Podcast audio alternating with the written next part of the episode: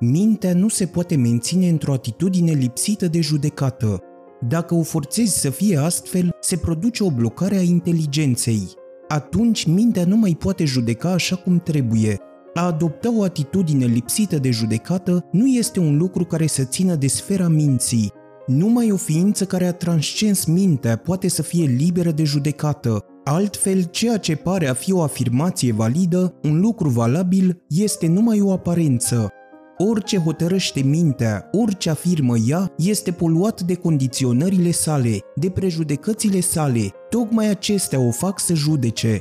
De exemplu, vedeți un hoț. Faptul că el fură este ceva real, nu contestă nimeni asta. Prin urmare, afirmați despre el un anumit lucru. Și firește, faptul de a fura nu este bun, astfel încât atunci când afirm despre un om că este hoț, mintea ta spune ai dreptate, afirmația ta este adevărată.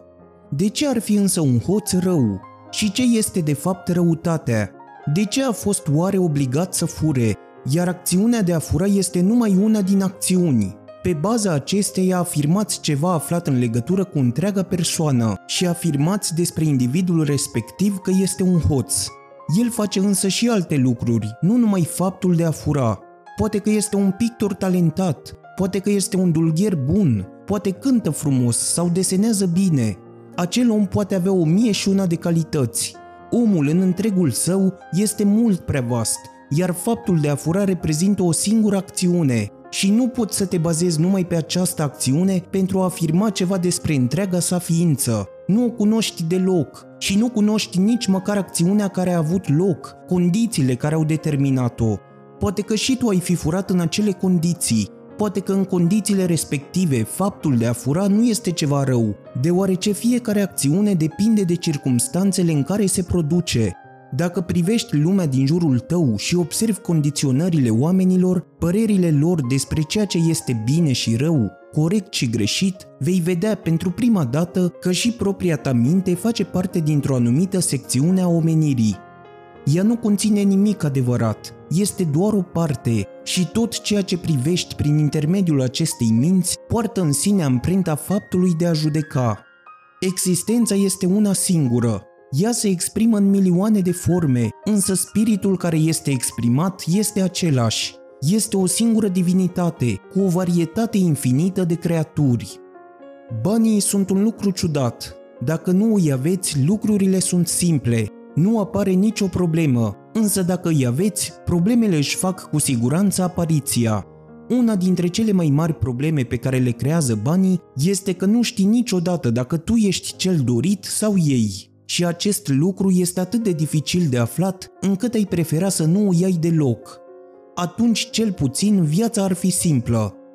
Banii, care ar fi putut reprezenta o mare plăcere, devin însă, în acest caz, o sursă de angoasă. Nu ei sunt însă adevărata sursă, ci propria ta minte. Banii sunt folositori, nu este niciun păcat să îi ai, nu este nevoie să ai un sentiment de culpabilitate. Acesta este modul în care mintea își creează starea sa de nefericire. Chiar dacă cineva te iubește, nu îi pune această întrebare delicată. Dacă va spune că te iubește, va avea îndoieli, iar dacă va afirma că este atras de banii tăi, îl vei crede. Însă în acest din urmă caz, dacă atracția o reprezintă banii, întreaga relație este terminată, iar în cealaltă situație vei continua să porți în tine bănuiala că este atras de banii tăi, nu de tine.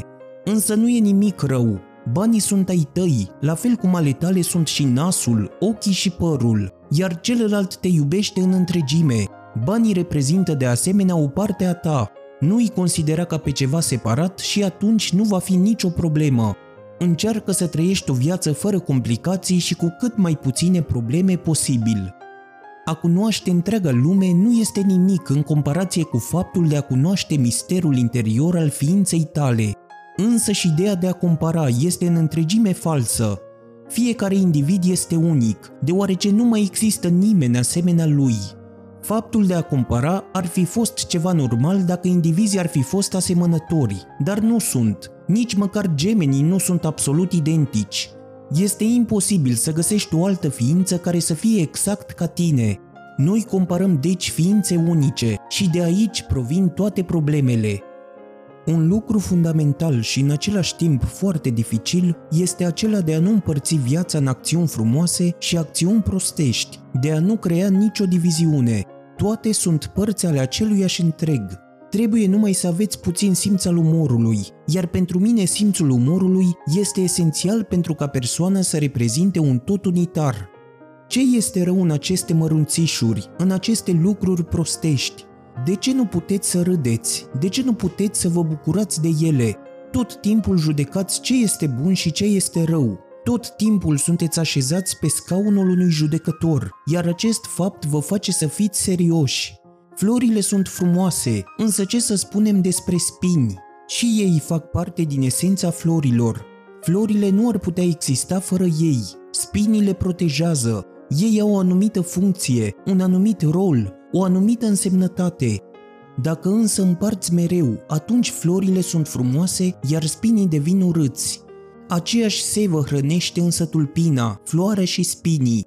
În viața copacului nu se produce nicio împărțire, nu are loc niciun raționament. Floarea nu este favorizată, spinul nu este doar tolerat. Amândoi sunt în întregime acceptați și acesta ar trebui să fie și modul nostru de a vedea lucrurile în propria noastră viață. Există unele lucruri, lucruri mărunte, care dacă le judecați par stupide, prostești, însă acest lucru se întâmplă datorită raționamentului vostru. În realitate, ele îndeplinesc la rândul lor un rol esențial. Singura funcție a minții este de a diviza la nesfârșit. Rolul inimii este de a vedea ceea ce ne unește, lucru de care mintea nu este deloc capabilă.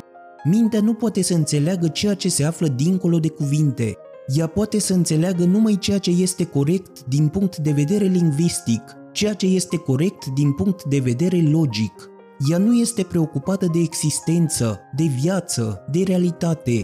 Mintea este ea însă și o ficțiune. Poți trăi și fără minte, însă nu poți trăi fără inimă. Și cu cât existența ta este mai profundă, cu atât este și inima ta mai implicată. Viața este o curgere, este un fluviu, este o mișcare continuă, dar oamenii au impresia că ei înșiși reprezintă ceva static. Numai obiectele sunt statice, numai moartea este încremenită. Viața este o continuă schimbare. Cu cât există mai multă schimbare, cu atât viața este mai abundentă, iar o viață abundentă aduce cu sine extraordinare schimbări, clipă de clipă. Nimeni nu este superior, nimeni nu este inferior și nu există nici persoane egale între ele. Fiecare este unic. Egalitatea este din punct de vedere psihologic o aberație. Nu toți oamenii pot fi un Albert Einstein sau un Rabindranath Tagore, însă aceasta nu înseamnă că Rabindranath Tagore este superior pentru că nu poți fi asemenea lui. Nici el nu poate fi ca tine. Eu cred că fiecare reprezintă o manifestare unică. Trebuie deci să renunțăm la toate ideile de superioritate, inferioritate, egalitate și inegalitate și să le înlocuim cu ideea nouă de unicitate. Într-adevăr, fiecare individ este unic. Privește doar cu mai multă iubire și vei vedea că fiecare individ are ceva propriu, un lucru pe care nu-l mai are nimeni altcineva. Fă pur și simplu doar ceea ce îți face maximă plăcere ție și celor din jurul tău. Fă ceva care să înalțe în tine un cântec și să creeze un ritm al celebrității în jurul tău. O astfel de viață o numesc religioasă. Ea nu se bazează pe principii, pe disciplină și nici pe legi.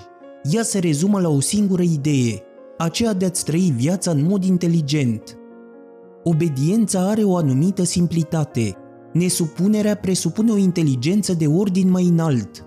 Orice idiot poate fi supus, și de fapt numai idioții sunt supuși. Persoana inteligentă întreabă întotdeauna, de ce? De ce trebuie să fac acest lucru? Până când nu voi cunoaște motivele și consecințele, nu mă voi implica în realizarea lui. Numai așa devine cu adevărat răspunzător. Este imposibil pentru un sfânt să fie șmecher, în timp ce un șmecher poate fi sfânt. Omul nu a învățat încă să guste frumusețea singurătății, el caută mereu să se angajeze într-o relație, să fie cu cineva, cu un prieten, cu un părinte, cu o soție sau un soț, cu un copil, cu cineva. El a creat societăți, cluburi, Lion Club, Rotary Club. El a creat partide politice, ideologice. El a creat religii, biserici, însă toate acestea sunt necesare pentru a-l face să-și uite singurătatea. Fiind în mijlocul acestor mulțimi, încerci să uiți ceva, ceva de care îți amintești uneori în întuneric, că te-ai născut singur, că vei muri singur, că indiferent ce ai face, trăiești singur. Orice efort de evitare a singurătății eșuează și va eșua, deoarece este împotriva legilor fundamentale ale vieții. În fond, nu ai nevoie de un surogat care să te facă să-ți uiți singurătatea. Trebuie doar să devii conștient de singurătatea ta, care este o realitate, iar faptul de a o experimenta, de a o simți, este atât de frumos tocmai pentru că reprezintă eliberarea de mulțime, de turmă, de celălalt. Este eliberarea de teama de a fi singur. E de ajuns să auzi cuvântul singur, că îți și amintești de o rană. Ai nevoie de ceva pentru a umple acest gol care te rănește. Ai nevoie de cineva pentru a-l umple. Cuvântul singurătate nu are același sens de rană, de gol care trebuie umplut. Singurătatea înseamnă pur și simplu împlinire. Ești un întreg. Nu este nevoie de nimeni altcineva pentru a te completa. Încearcă deci să găsești centrul tău lăuntric, în care ești întotdeauna singur, în care singurătatea a fost întotdeauna perfectă. În viață, în moarte sau oriunde ai fi, ești mereu singur. Însă această singurătate este atât de plină, nu este niciun gol, atât de completă, atât de încărcată cu toate darurile vieții, cu toate frumusețile și binecuvântările existenței, încât imediat ce ai gustat din propria ta singurătate, durerea va dispărea. În locul ei se va naște un ritm nou, o extraordinară blândețe, pace, fericire și binecuvântare. Aceasta nu înseamnă că un om care este centrat în singurătate nu își poate face prieteni, în realitate, numai o asemenea ființă poate avea prieteni, deoarece pentru el prietenia nu mai reprezintă o nevoie, ci o împărtășire. Ființa umană are atât de mult încât poate împărți cu alții. Facem cu toții parte din aceeași existență. Indiferent pe cine rănești, în cele din urmă te rănești pe tine însuți. Poate că acum nu-ți dai seama de acest lucru, însă într-o bună zi vei înțelege și vei spune Dumnezeule, acest lucru mi l-am făcut cu mâna mea. Ai rănit pe cineva crezând că este vorba de un altul. Nu este altcineva, existența este una singură, este o unitate cosmică. Din această înțelegere se ivește non-violența. Când ești furios, te pedepsești pe tine însuți, arzi, îți distrugi inima și calitățile ei înalte și te umpli de ură. Omul este plin dacă este în armonie cu Universul, dacă nu este în armonie cu Universul, atunci este gol, în întregime gol, iar din această stare de gol se naște dorința de a poseda. Această dorință de a poseda poate fi umplută cu bani, cu locuințe, cu mobilă, cu prieteni, cu orice, deoarece nu poți să trăiești în acest gol. Este îngrozitor, este o viață de fantomă.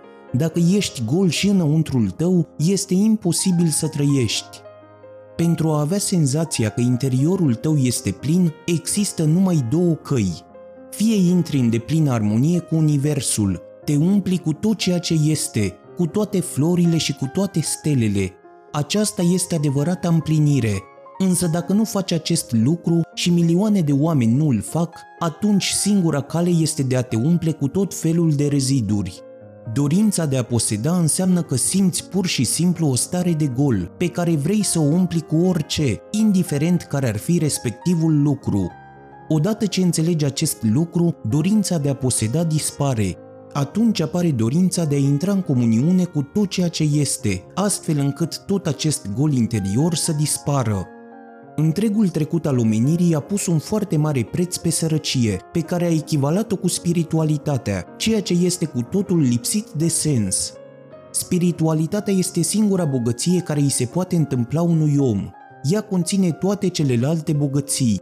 Ea nu este împotriva niciunei alte bogății. Ea este pur și simplu împotriva oricărui fel de sărăcie. Pe de o parte, oamenii respectă sărăcia, iar pe de altă parte vă îndeamnă, ajutați pe cei săraci. Ciudat! Dacă sărăcia este atât de spirituală, atunci cel mai spiritual lucru este acela de a transforma un om bogat în unul sărac. Ajutați pe bogați să devină săraci, astfel încât să fie spirituali. De ce să-i ajutăm pe săraci? Vreți să le distrugem spiritualitatea? A trăi în abundență este singurul lucru spiritual care există.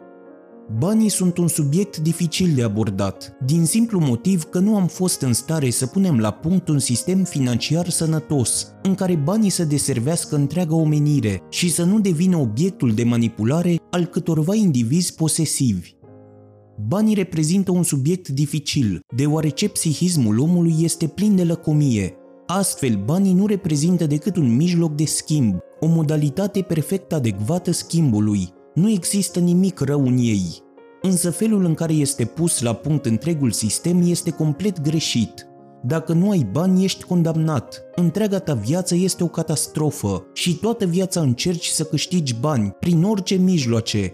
Dacă ai bani, asta nu schimbă cu nimic lucrurile. Dorești tot mai mult, iar această dorință nu mai are limite și în cele din urmă ai atât de mulți bani, cu toate că nu sunt destui, nu sunt niciodată destui, sunt însă mai mulți decât ai altora, încât începi să te simți vinovat, deoarece pentru a-i acumula ai folosit mijloace imorale, inumane, violente, i-ai explorat pe ceilalți, le-ai subt sângele, ai fost un parazit.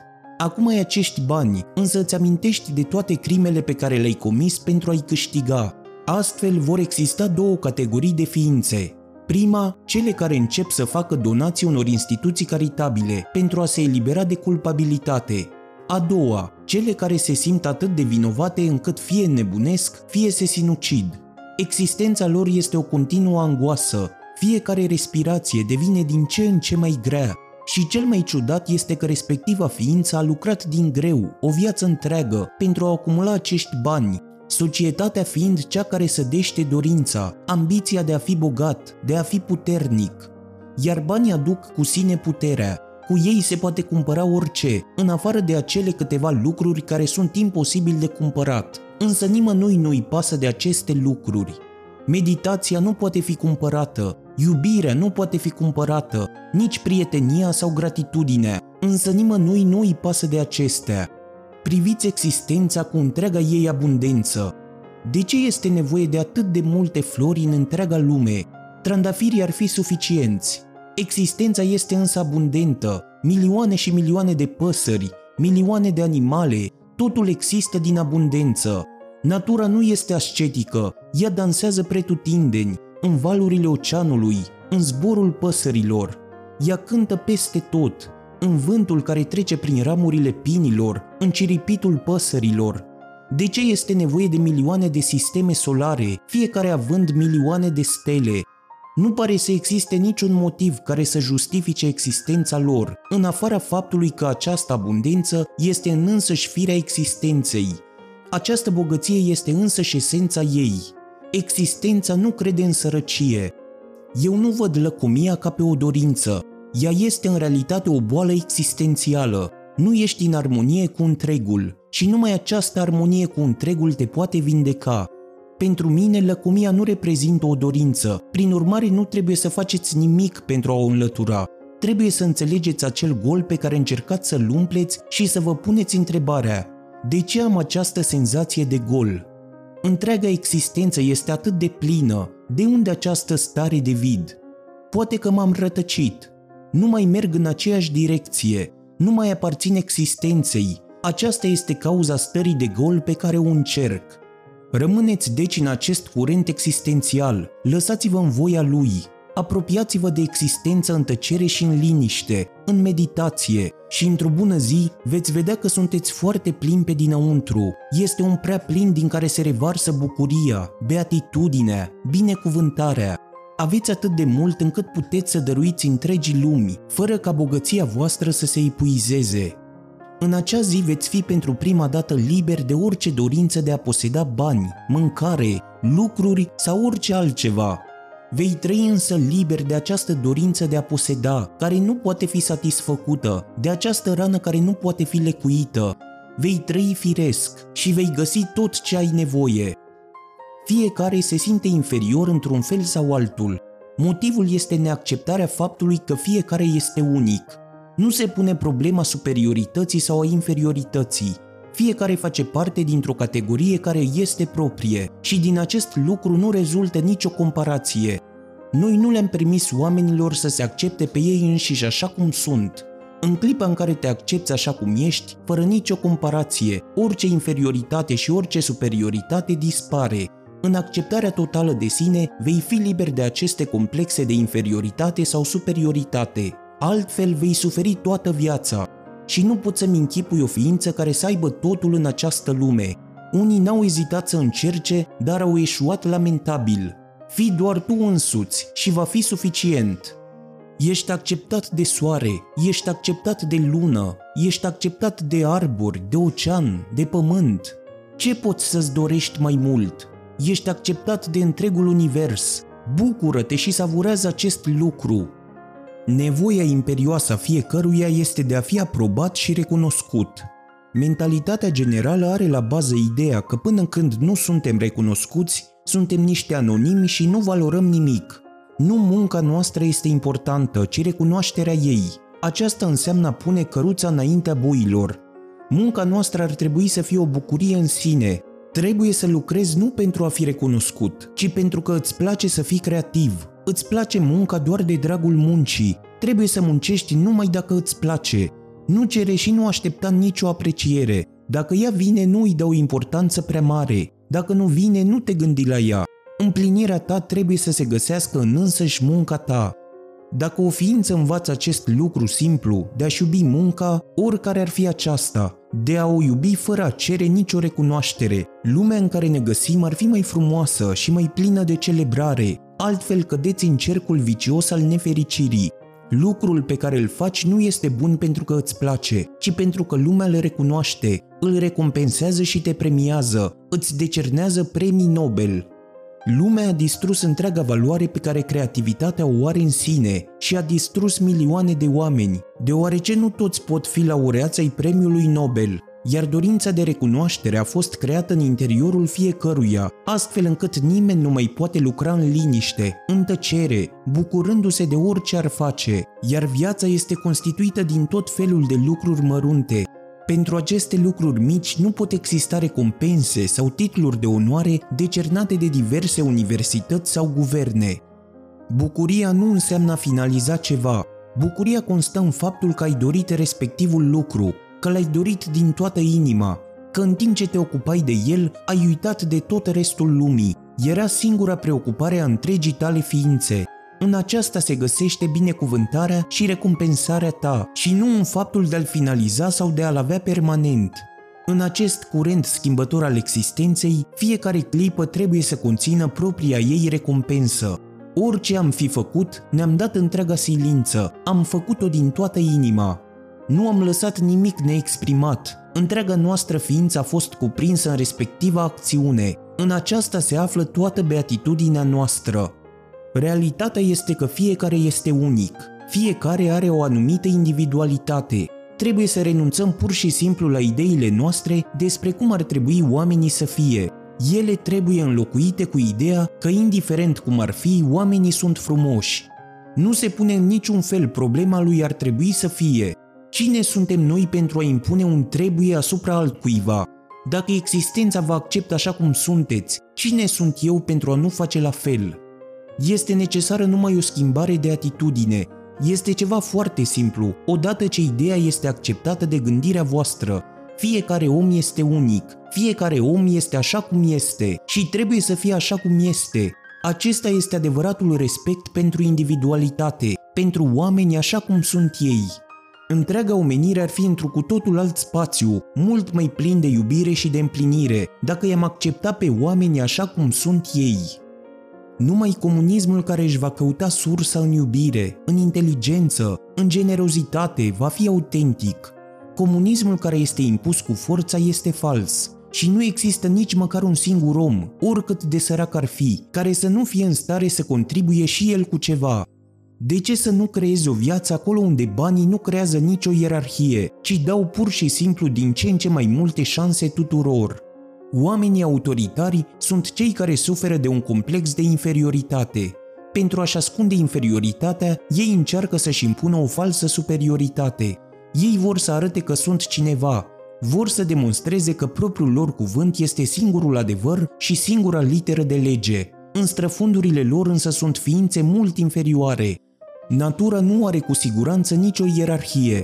Ierarhia este un joc al minții omenești, deoarece ego-ul nu poate fi hrănit în afara unei ierarhii. În afara acesteia el moare pur și simplu. În natură fiecare lucru are o șansă, are un spațiu al lui. Nimeni nu este șef, nimeni nu este stăpân și nu există niciun servitor. Natura funcționează aproape ca un întreg organic, în care individualitatea nu este pierdută, însă în care ego-ul nu are nicio șansă de a se dezvolta. Ca urmare, copacii sunt lipsiți de ego, păsările sunt lipsite de ego. Problema apare odată cu omul.